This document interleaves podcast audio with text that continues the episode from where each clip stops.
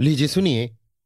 मुंशी प्रेमचंद के लिखे उपन्यास, गबन के तेईसवें भाग का वाचन, मेरी यानी समीर गोस्वामी की आवाज़ में। एक सप्ताह हो गया। रमा का कहीं पता नहीं। कोई कुछ कहता है, कोई कुछ। बेचारे रमेश बाबू दिन में कई कई बार आकर पूछ जाते हैं। तरह तरह के अनुमान हो रहे हैं। केवल इतना ही पता चलता है कि रमानाथ ग्यारह बजे रेलवे स्टेशन की ओर गए थे। मुंशी दयानाथ का ख्याल है यद्यपि वे इसे स्पष्ट रूप से प्रकट नहीं करते कि रमा ने आत्महत्या कर ली। ऐसी दशा में यही होता है। इसकी कई मिसालें उन्होंने खुद आँखों से देखी हैं। सास और ससुर दोनों ही जालपा पर सारा इल्ज़ाम थोप रहे हैं। साफ़ साफ़ कह रहे हैं कि इसी के कारण उसके प्राण गए। इसने उसका नाको दम कर दिया। पूछो थोड़ी सी तो आपकी आमदनी फिर तुम्हें रोज सैर सपाटे और दावत दवाजे की क्यों सूझती थी? जालपा पर किसी को दया नहीं आती। कोई उसके आँसू नहीं पहुँचता। केवल रमेश बाबू उसकी तत्परता और सद्बुद्धि की प्रशंसा करते हैं। लेकिन मुंशी दयानाथ की आँखों में उस कृत्य का कुछ मूल्य नहीं।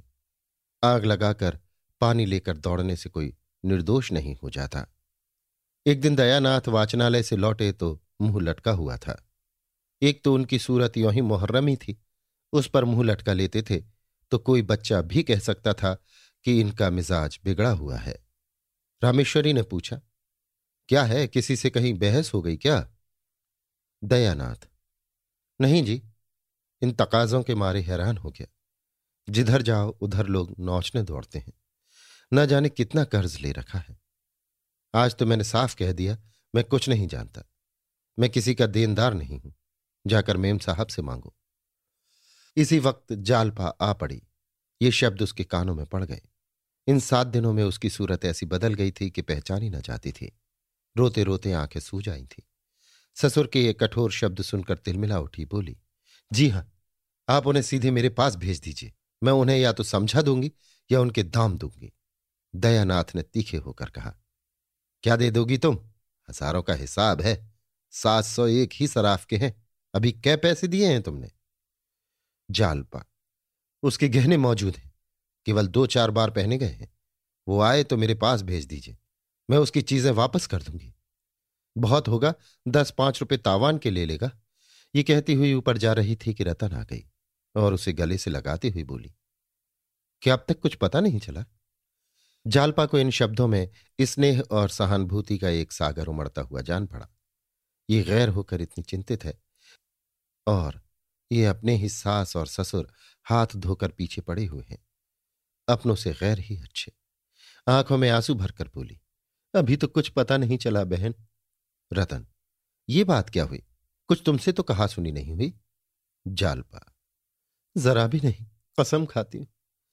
उन्होंने नोटों के खो जाने का मुझसे ज़िक्र ही नहीं किया। अगर इशारा भी कर देते तो मैं रुपए दे देती। जब वो दोपहर तक नहीं आए और मैं उन्हें खोजती हुई दफ्तर गई तब मुझे मालूम हुआ कुछ नोट खो गए। उसी वक्त जाकर मैंने रुपए जमा कर दिए।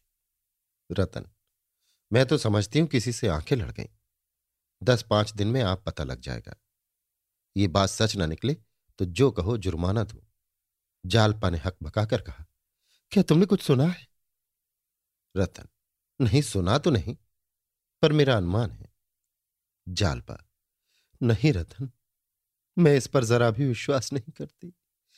ये बुराई उनमें नहीं है, और चाहे जितनी बुराई हो। मुझे उन पर संदेह करने का कोई कारण नहीं है, रतन ने हंसकर कहा।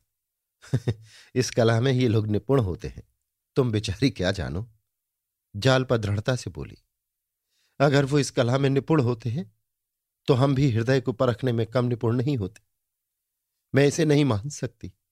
अगर वो मेरे स्वामी थे तो मैं उनकी स्वामिनी थी, रतन।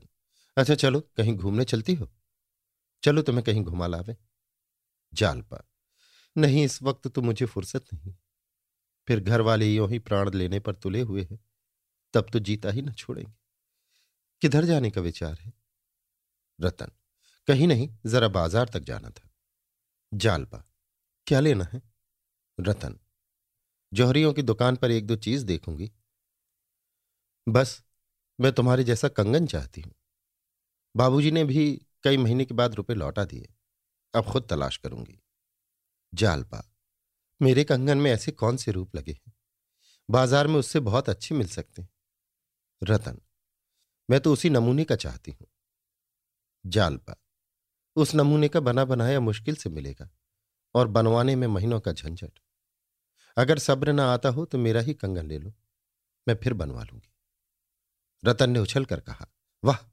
तुम अपना कंगन दे दो तो क्या कहना? मूसलो ढोल बजाओ छह सौ का था ना? जालपा। हाँ था तो छह सौ का, मगर महीनों सराफ की दुकान की खाक छाननी पड़ी थी। जुड़ाई तो खुद बैठकर करवाई थी। तुम्हारी खातिर दे दूँगी। जालपा ने कंगन निकालकर रतन के हाथों में पहना दिए। रतन के मुख पर एक विचित्र गौरव का आभास हुआ। मानो किसी कंगाल को पारस मिल गया हो। यही आत्मिक आनंद की चरम सीमा है। कृतज्ञता से भरे हुए स्वर में बोली तुम जितना कहो, उतना देने को तैयार हूँ। तुम्हें दबाना नहीं चाहती। तुम्हारे लिए यही क्या कम है कि तुमने इसे मुझे दे दिया। मगर एक बात है, अभी मैं सब रुपए न दे सकूँगी। अगर दो सौ रुपये फिर दे दूँ तो कुछ हरज है? जालपा ने साहसपूर्वक कहा, कोई हरज नहीं। जी चाहे कुछ भी मत दो। रतन, नहीं, इस वक्त मेरे पास चार सौ रुपये है। ये मैं दिए जाती हूँ। मेरे पास रहेंगे तो फिर किसी दूसरी जगह खर्च हो जाएँगे। मेरे हाथ में तो रुपए टिकते ही नहीं, क्या करूँ? जब तक खर्च ना हो जाए, मुझे एक चिंता सी लगी रहती है, जैसे सिर पर कोई बोझ सवार हो। जालपा ने कंगन की डिबिया उसे देने के लिए निकाली तो उसका दिल महसूस उठा। उसकी कलाई पर यह कंगन देखकर रमा कितना खुश होता था। आज वो होता तो क्या ये चीज़ इस तरह जालपा के हाथ से निकल जाती? फिर कौन जाने कंगन पहनना उसे नसीब भी होगा या नहीं? उसने बहुत जब्त किया। पर आँसू निकल ही आए। रतन उसके आँसू देखकर बोली, इस वक्त रहने दो बहन, फिर ले लूँगी। जल्दी ही क्या है? जालपा ने उसकी ओर बक्स बढ़ाकर कहा, क्यों? क्या मेरे आँसू देखकर? तुम्हारी खातिर से दे रही। नहीं, ये मुझे प्राणों से भी प्रिय था। तुम्हारे पास इसे देखूँगी तो मुझे तस्कीन होती रहेगी। किसी दूसरे को मत देना, इतनी दया करना। रतन, किसी दूसरे को क्यों देने लगे? इसे तुम्हारी निशानी समझूँगी। आज बहुत दिन के बाद मेरे मन की अभिलाषा पूरी हुई। केवल दुख इतना ही है कि बाबूजी अब नहीं है। मेरा मन कहता है कि वो जल्दी ही आएँगे। वो मारे शर्म के चले गए हैं, और कोई बात नहीं। वकील साहब को भी यह सुनकर दुख हुआ। लोग कहते हैं, वकीलों का हृदय कठोर होता है। मगर इनको तो मैं देखती हूँ। जरा भी किसी की विपत्ति सुनी और तड़प उठे। जालपा ने मुस्कुराकर कहा बहन, एक बात पूछूँ? बुरा तो ना मानोगी। वकील साहब से तुम्हारा दिल तो ना मिलता होगा। रतन का विनोद रंजित, प्रसन्न मुख एक क्षण के लिए मलिन हो उठा। मानो किसी ने उस चिरस्नेह की याद दिला दी हो, जिसके नाम को वो बहुत पहले रो चुकी थी। बोली, मुझे तो कभी ये ख्याल भी नहीं आया बहन, कि मैं युवती और वे बूढ़े मेरे हृदय में जितना प्रेम, जितना अनुराग है, वो मैंने सब उनके ऊपर अर्पण कर दिया।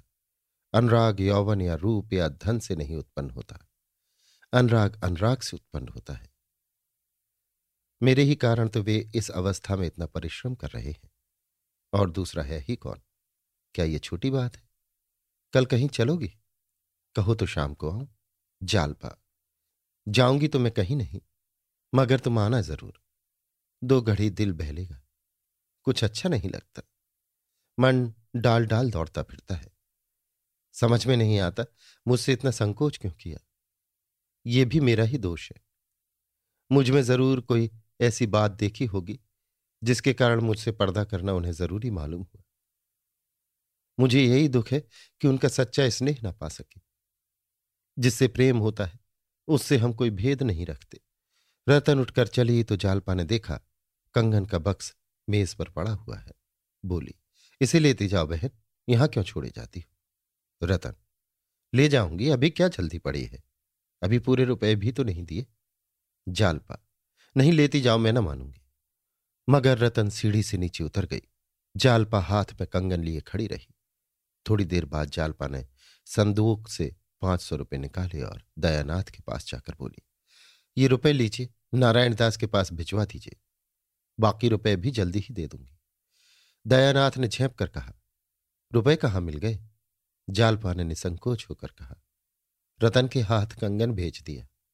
दयानाथ, उसका मुँह ताकने लगे। अभी आप सुन रहे थे मुंशी प्रेमचंद के लिखे उपन्यास, गबन के तेईसवें भाग का वाचन, मेरी यानी समीर गोस्वामी की आवाज़ में।